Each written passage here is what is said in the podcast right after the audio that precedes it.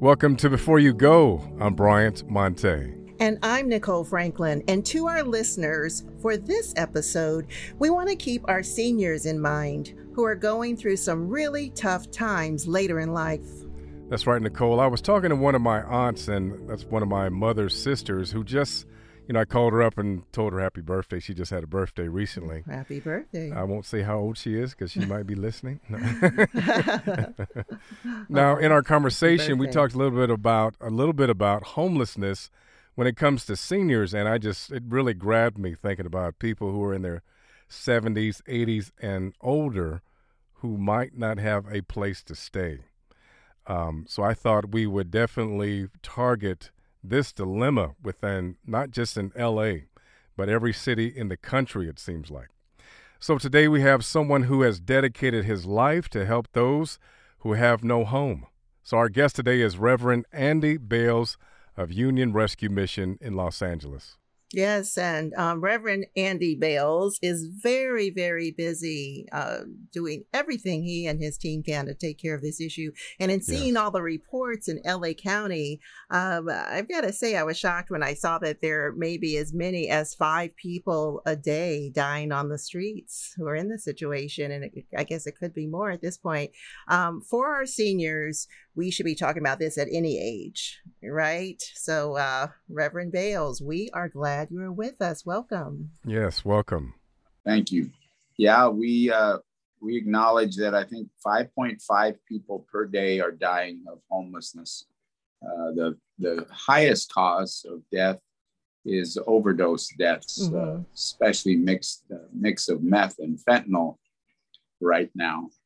Uh, but uh, but also just a recent report said that murders of homeless people on the streets are up 47% over last year. And one third of those deaths have come at the hands of cartels and gangs uh, in, in the drug trade. So uh, it's very unfortunate that the streets are so dangerous. And it's more unfortunate that perhaps 70,000 Angelenos actually have only the streets to live on. Uh, no place to lay their head, uh, no no inside facilities, uh, and it's amazing. But we uh, we established our Hope Gardens Sequoia House years ago. Mm-hmm. We were seeing that senior ladies on Skid Row were losing their lives. They were being stomped uh, into the ground literally and losing their lives on Skid Row. Mm. And um, we changed our plans a bit. We decided to move a lot of our senior ladies out to the safety and peace of Hope Gardens Family Center, 77 acres uh, out in Sylmar in a mountain retreat like setting. Each has their own bedroom and bathroom. And uh, they, many, uh, many are still there today from the original group. And that was over 15 years ago they've been really living a life of peace and hope. And that's what I wish for all of our senior ladies. I've had senior ladies here at uh, at the mission tell me that they have five adult children, wow. but uh, none of them want to take care of the, the mom. And so she had to come here for help. We've had families come by and dump off their elderly mom when they couldn't take care of her anymore. Mm-hmm. I can't judge because maybe physically and and uh, monetarily wise they couldn't take care of their right, mom, but right. it's heartbreaking to to to see that happen. Um, I just said hi to an elderly gentleman in a wheelchair outside, Jimmy, uh, who came mm-hmm. and did a fist bump with me and my buddy, and I asked him if he's living inside, and he says, "No, I'm waiting." They mm. put me mm. in the uh, hotel for two weeks, but then I got COVID, and then I went outside to take a smoke, and then I I got kicked out. So I'm a block down the street from that hotel. You never know what the wow. real story is, but there, yeah, the, everybody has a different story.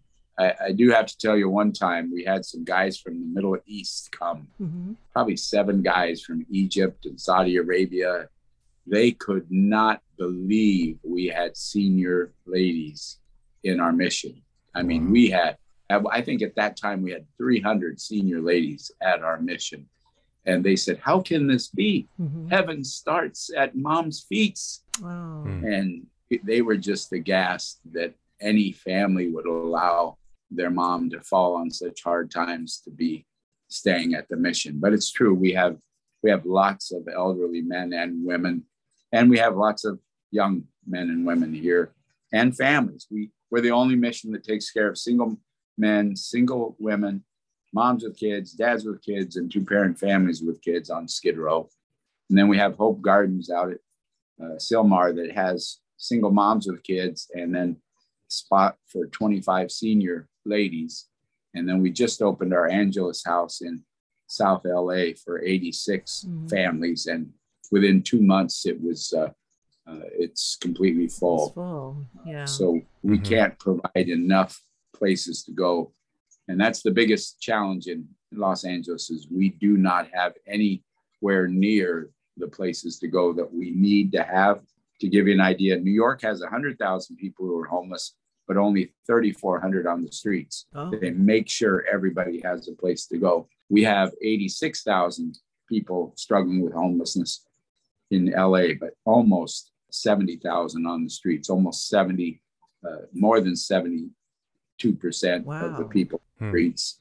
And uh, it's, it's unfortunate because more people die of hypothermia in Los Angeles than die in New York City and San Francisco combined. So it's not just the weather that brings people here, keeps people here. That's a myth mm-hmm. uh, that that everybody comes here because of the good weather. Uh, 80 to 90 percent of the people on the streets of LA are from LA. Mm-hmm. Yeah. What what can we do? Because some people listening, like, well, it's not my problem, or it's something that I'm not responsible for. So, do you find that a lot of people just don't want to talk about it because it makes them uncomfortable because they don't know what exactly to do? And how do we uh, make sure our leaders in these cities, especially Los Angeles, step up and do something to change this scenario? I would say I've made a, a lifetime of of not only serving people on the streets, but also causing the leaders to be uncomfortable when they when they don't do what needs to be done. Uh, we need to treat this like a FEMA like crisis that it is mm-hmm. and provide immediate care, immediate roofs for people's heads like New York does. I, I shouted out yesterday on a popular radio show that New York needs to be our model, right? They mm-hmm. they uh, they went underground, uh, subterranean, and into the subways to to count every homeless person in New York, and it was only 3,400. And they did a really good job of counting. And yet we have 5,000 homeless people on Metro alone mm. in Los Angeles and, and nearly 70,000 on the streets. So our leaders need to wake up, and perhaps they are waking up.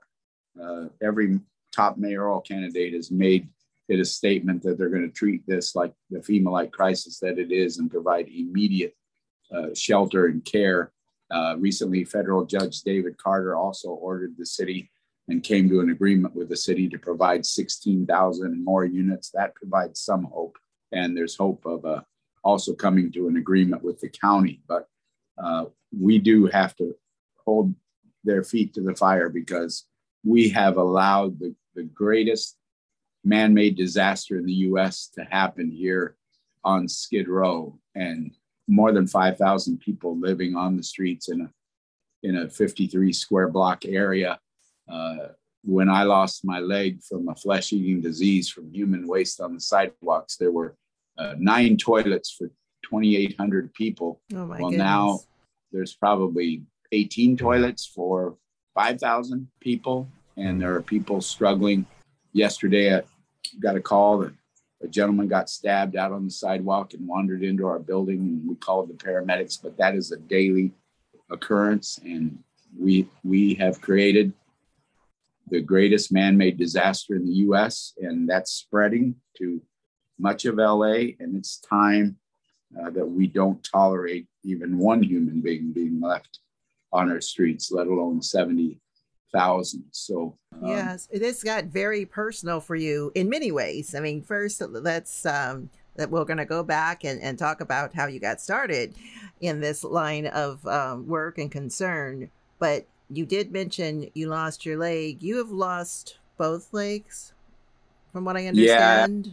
After trying to get around on the one leg for seven years, I wore the other leg out. And besides that, being a type 1 diabetic for 50 years, hmm. uh, I, I lost the other leg. And uh, I did a 5K fundraiser though on the weekend and made it all the way around and I saw with uh, some walking sticks. So I, hmm. I uh, took me a while, but I made it. you are unstoppable. Good job. So, Good so how did exactly awesome yeah. job? So how did you get into this line of work, Reverend Bales? I should have come by it naturally because my dad, my own dad, experienced homelessness as a kid from four to seventeen. His oh my god family was much like the families that we work with, but probably even more complicated. Uh, his dad fought in World War One mm-hmm. and uh, had PTSD and, and mostly whistled and drank beer. And his mom ran off when he was nine. There was a picture of him in the Des Moines Register and Tribune praying by his bed that his mom would return. Uh, when she did return, they would have violent fights. And my dad said blood, he'd know his mom was home because blood would be all over the house. But he said they would jump the freight train in Des Moines, Iowa, and travel out on the freight train to California. And my dad tells about one time he was hanging on too tight to his dad's neck as they jumped the train. And his dad said, Carl, you're choking me. And my dad said, Well, I don't have anything else to hold on to. But my dad's last week on the face of the earth, speaking of elderly, he turned out to be a wonderful, resilient man, worked hard, sent me to college, just a beautiful soul.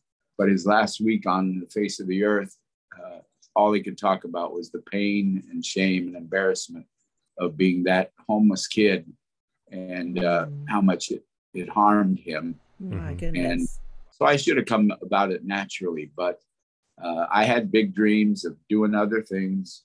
And uh, not until I was teaching school in a Christian school in Des Moines, Iowa, after I'd been a pastor and a youth pastor, I was teaching school and the youngsters weren't treating someone very nice in my classroom. Mm-hmm. And I did what most teachers did. I said, knock it off, don't treat someone like that in my classroom. Uh, but then I thought about it. If a youngster who feels like a loser can't find love in this classroom.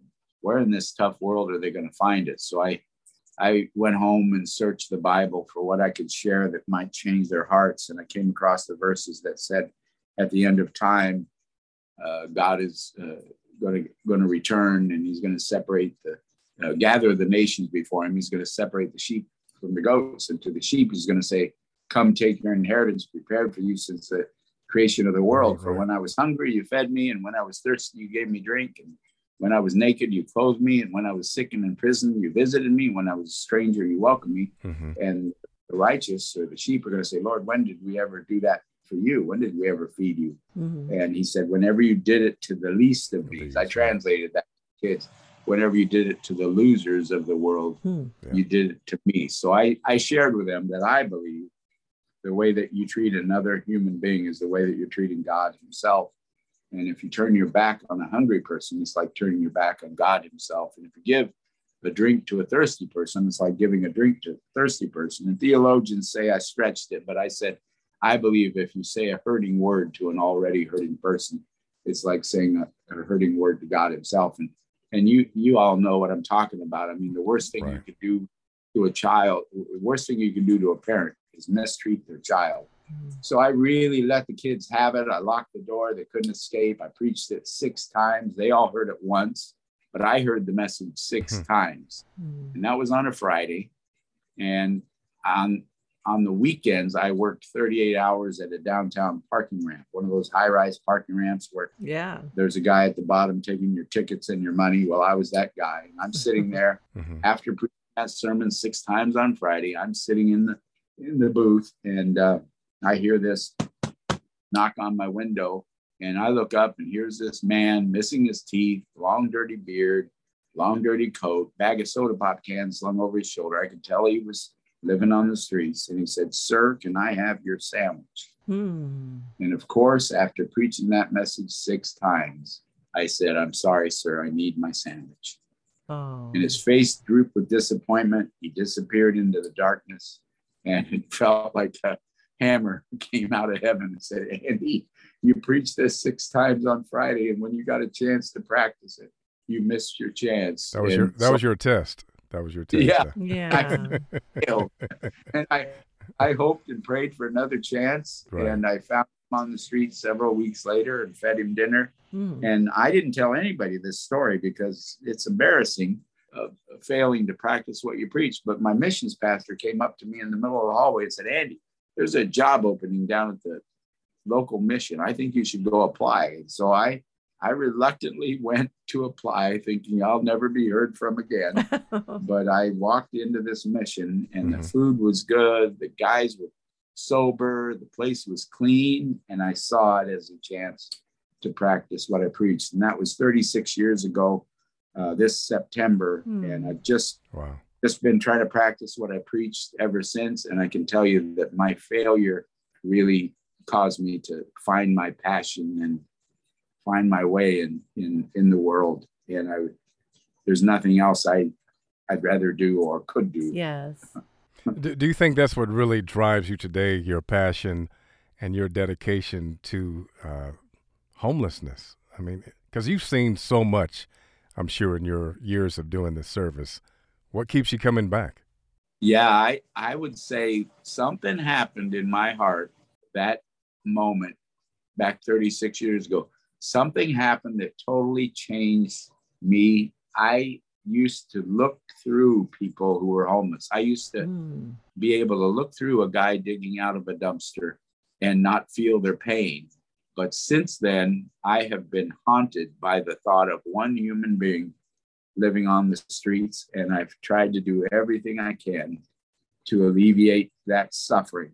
Uh, I I don't know what it is. I think early on in my life, I, I was for the underdog. Maybe it came naturally from my dad. He grew up knowing he wasn't better than anybody else. He grew up valuing everybody around him.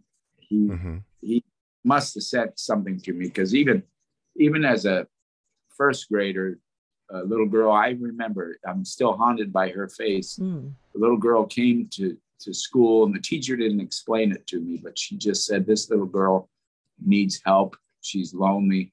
Why don't you eat lunch with her? And I ate lunch with her and she talked. Well, I, I was going to say talked my leg off, but that's not when it happened. Oh. she talked and talked and talked.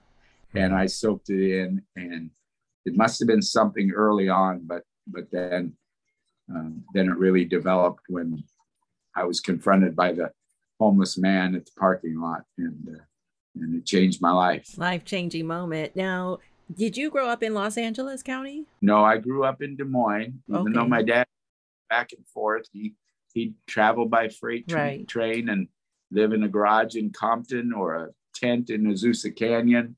But then he'd come back to Des Moines, and so I was born in Des Moines. I came to college thinking I'd be the greatest next Billy Graham preacher at Biola University. It was Biola College then, mm. uh, but I stood up to give my first speech in speech class and passed out against the chalkboard. So then I lost oh. confidence oh. in that.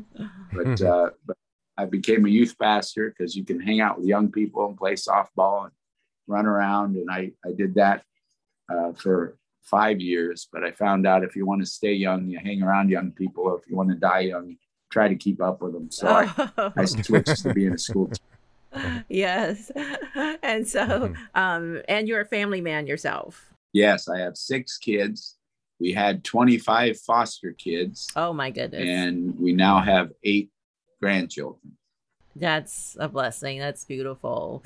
Now, I think you're keeping tabs on how well LA County handles this issue, but you have made um, Union Rescue Mission uh, a place where only private donations make your work possible, right? You don't want to take any uh, city or county government money. Can you explain how that came to be, please? Yes. So we used to take a little money for winter shelter back when there wasn't a lot of interference. But then we decided during the Great Recession that uh, we were paying out like a million dollars in donor dollars, but weren't getting back right the money from the government to actually do the programs as well. So we dropped out, and I'm glad we dropped out at that time because now, if you take any of the HUD funding uh, unfortunately, Measure H funding, Measure HHH funding. Uh, any of that funding comes with rules that now you have to allow everybody in your building to use alcohol and drugs and, and have a free flow of alcohol and drugs in mm. your hmm. building, even if it's a family apartment building. Mm. And that boggles my mind, first of all. And it's not who we are. We are all about recovery and we are all about life transformation. Not only not only would we not be able to share the faith that we have if we took government money, but we wouldn't even be able to maintain a sober environment. And I, am telling you, uh, the chaos that ensues inside of the government funded buildings hmm. is beyond imagination. I was walking with Hal uh, Eisner from Fox News down the sidewalk mm-hmm. outside, mm-hmm. and this guy came running out of one of the permanent supportive housing units. He says, Who are you guys? And we told him, and he said, If you want to do something, stop the gangs from moving in to our apartments and displacing us, kicking us out, and taking them over and selling drugs from them. And, and all I did was tweet what that man mm-hmm. said immediately activists were attacking me for demonizing gang members mm-hmm. and the local gang walked across the street threatened our threatened our dock worker and said tell your boss to shut up about us and rather than shutting up i called the commander of the police force and they set up in my office and they watched the drug sales going on and not only did they catch the drug sales but they caught the supplier uh, at that moment mm-hmm. but this is an intentional, huge money making uh, death spiral that people are on. I shared yesterday that uh, meth wasn't addictive enough. They, they destroyed so many people with the meth, the, the cheap meth on the streets mm-hmm. of Skid Row.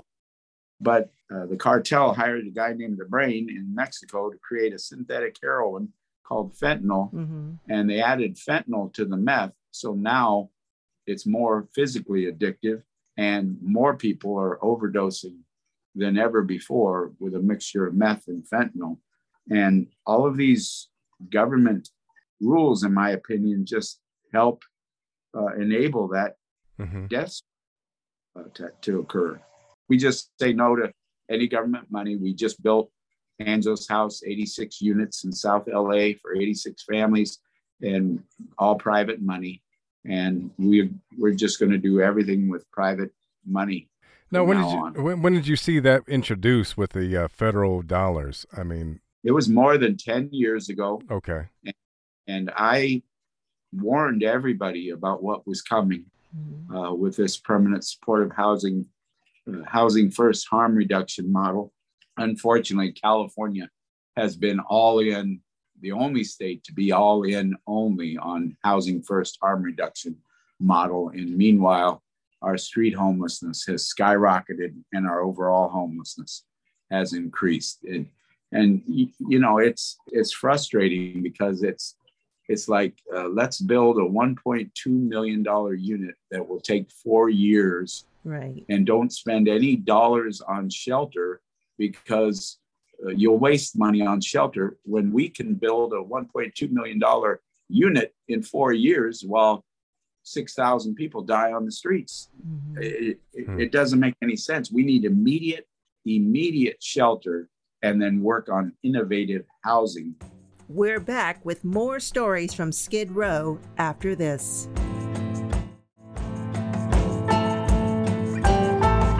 We're back with stories from Skid Row from Reverend Andy Bales. Just just think about the number that you can magnify uh, with with 1.2 million. How many modular homes or mobile homes or tiny homes or 3D printed concrete homes that can be made for $82,000 per unit or less. Mm-hmm. You could make that of yeah. one. And then that one unit, it's beautiful, small, but beautiful. Right. And then the alcohol drugs are allowed to freely flow. Mm-hmm. Yeah. Yeah. I used to say perfect getting in the way of good, but it's not perfect when alcohol and drugs are freely flowing inside. It's right. interesting because um, you're saying that the government would have its hand in many pots, right? If you took the government money and um, something that is uh, ethically um, not acceptable you know, to a, a number of people but profitable to them. And then when you were mentioning about the visitors from the Middle East, I was just in the Middle East in an area where there was no homelessness, people houseless that I saw anywhere. And the residents told me because we can't be here if we're on the streets. To be here, we had to have a job, and the government provided housing and land you have to have a job just to live there and so that's good as far as security wise but they also provided housing and land and i thought why can't we do that? You know but now that you're saying that this um, is tacked on this alcohol and drugs which i'm just wondering if they're doing that for the taxes you know, I, I'm yeah. everything is money driven uh, when I look yeah. at it. So yeah. if they're doing that for the taxes or to keep people in this cycle of need, oppression, I guess, and yeah. addiction, yeah, that's that's just not the way. I mean, money is a huge industry that they have no intentions of stopping. You know, and it's mm-hmm. a shame that now it's tied into or attached to, from what you're saying, the homeless population in a way that probably wasn't existent before. Would you say that? Oh, yeah. Uh, take us back 36 years ago. This was not going on. I mean, they supported recovery. Our government supported transitional housing, which we find is the absolute best. When moms move to Hope Gardens and transitional housing, mm. they have three years to live, go to college, uh, live super affordably, almost free, and they can choose a career. They can be away from any unhealthy relationships.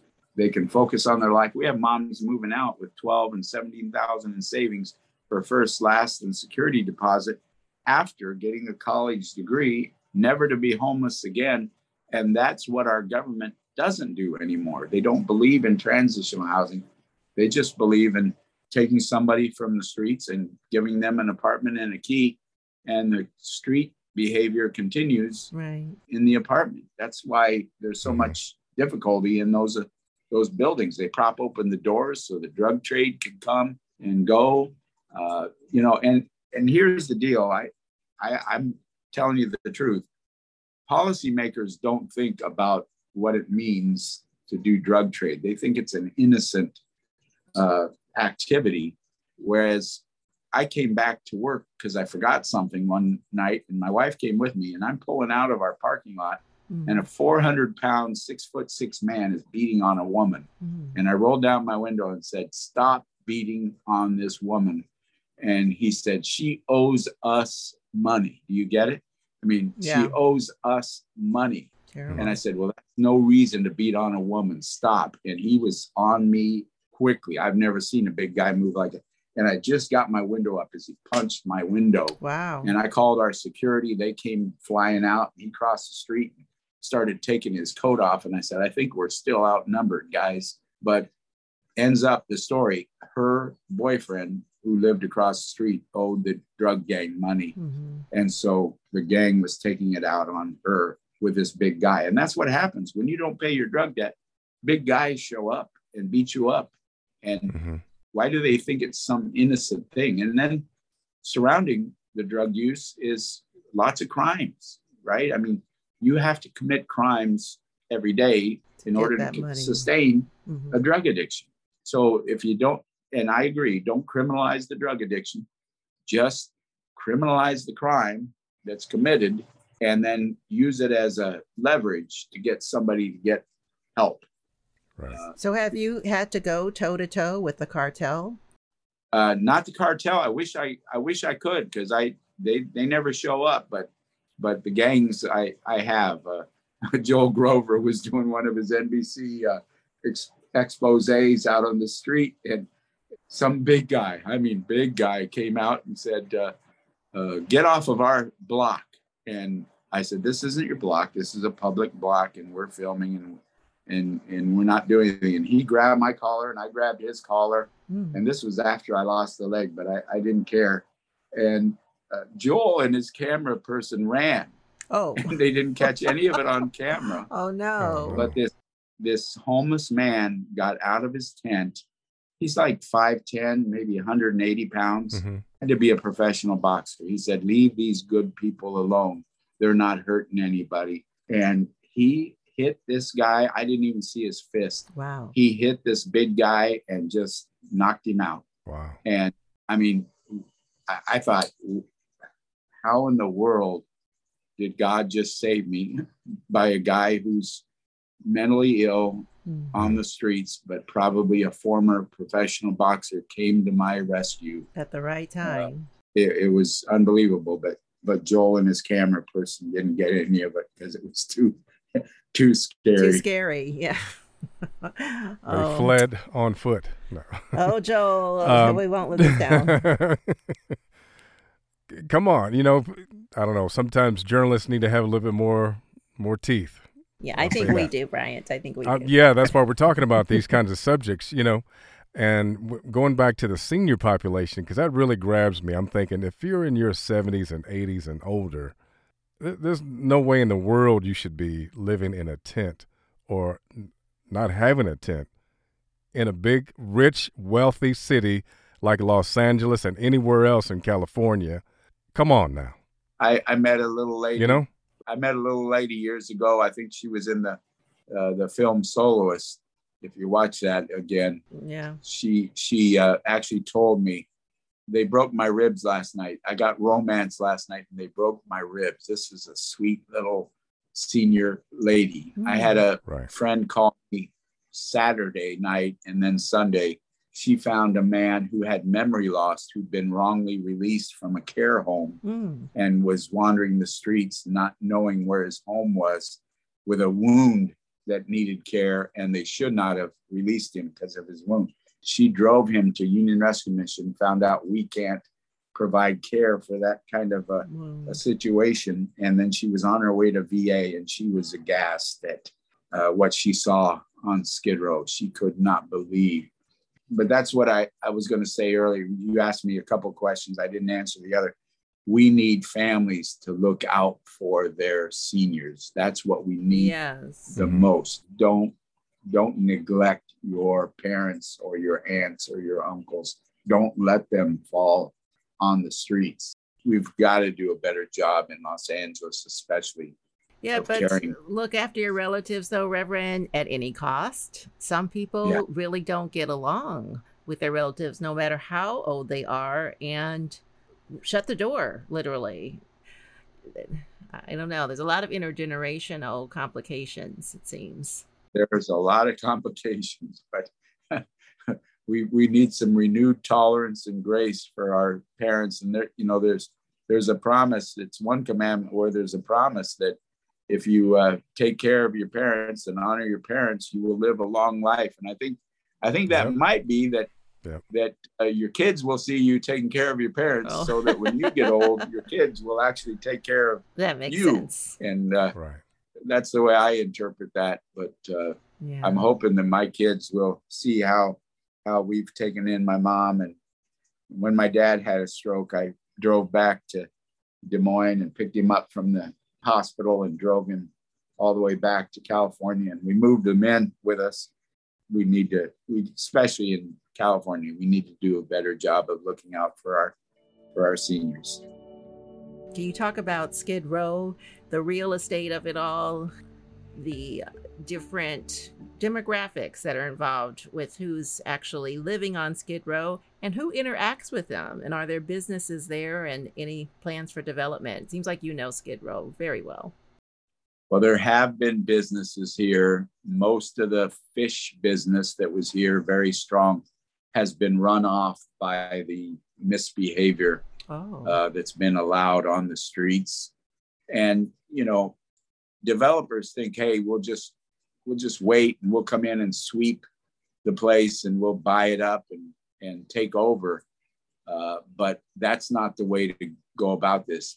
There needs to be a real intentional uh, decentralizing of services and regionalizing of services throughout LA County to mm-hmm. uh, to finally put an end to the mm-hmm. suffering on Skid Row. But it can't just be a sweep of people to nowhere and then a redevelopment. And and sometimes businesses are impatient Uh, and unfortunately, our city still is putting more people on Skid Row in housing, in the kind of housing where the alcohol and drugs freely flows.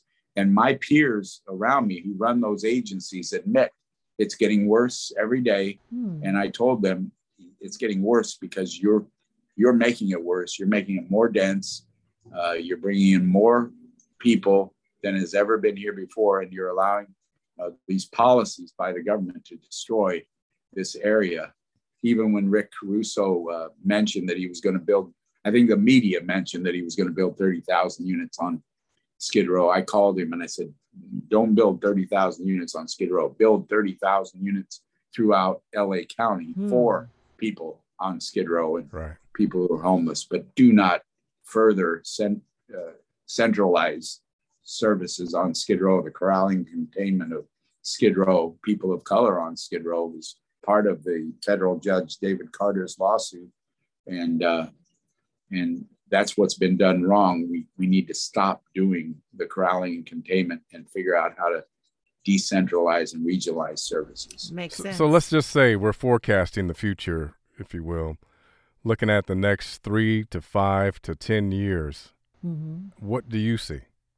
Well, if they keep the status quo, if they if they don't have the courage to reverse this situation and they keep the status quo, we're going to be in so much trouble we can't even imagine. You know, how, how in the world are we going to hold the Olympics if there's over 100,000 people devastated by homelessness in in Los Angeles? Right. If they if they come through with some of their promises that we are going to immediately provide shelter and care for uh, a huge number of people.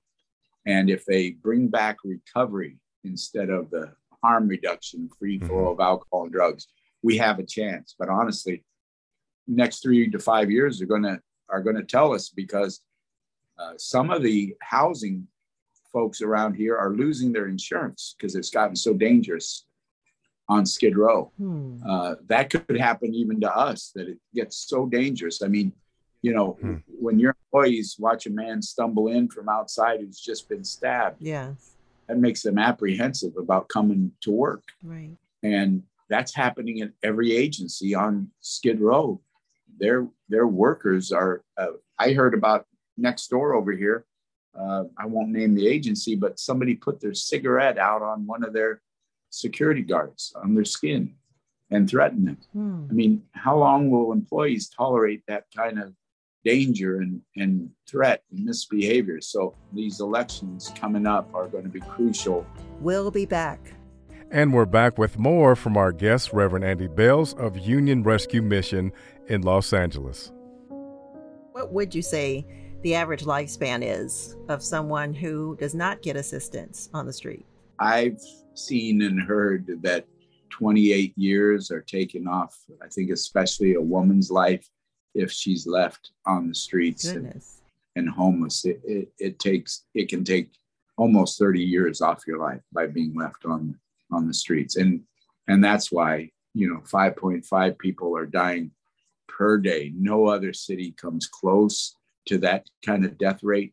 No city comes close to leaving people on the streets like Los Angeles does. And, and I always say that that's the most accurate barometer of how bad our failure right. to address homelessness is in Los Angeles. Unfortunately, the the best, most accurate barometer is the death, the rate, rate. 5.5 people per day.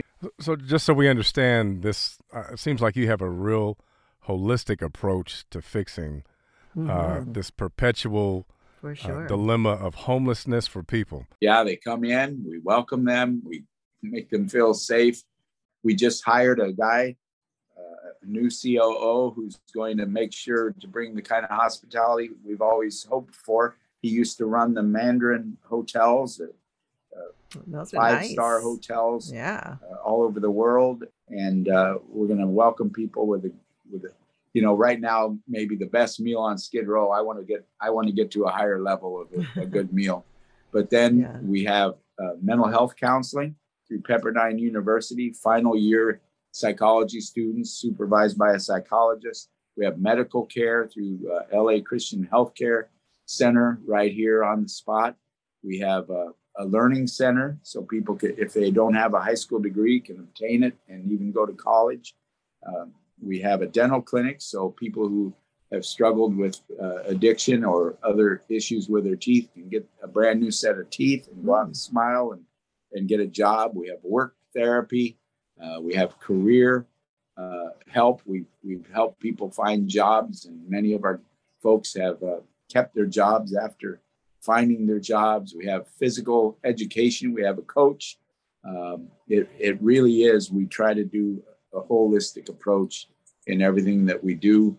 We really believe that people can bounce back. They don't need a perpetual, right. permanent, supportive housing situation where they kind of give up on life. They can bounce back and and become brand new and become world changers. Like, and that's what we hope for.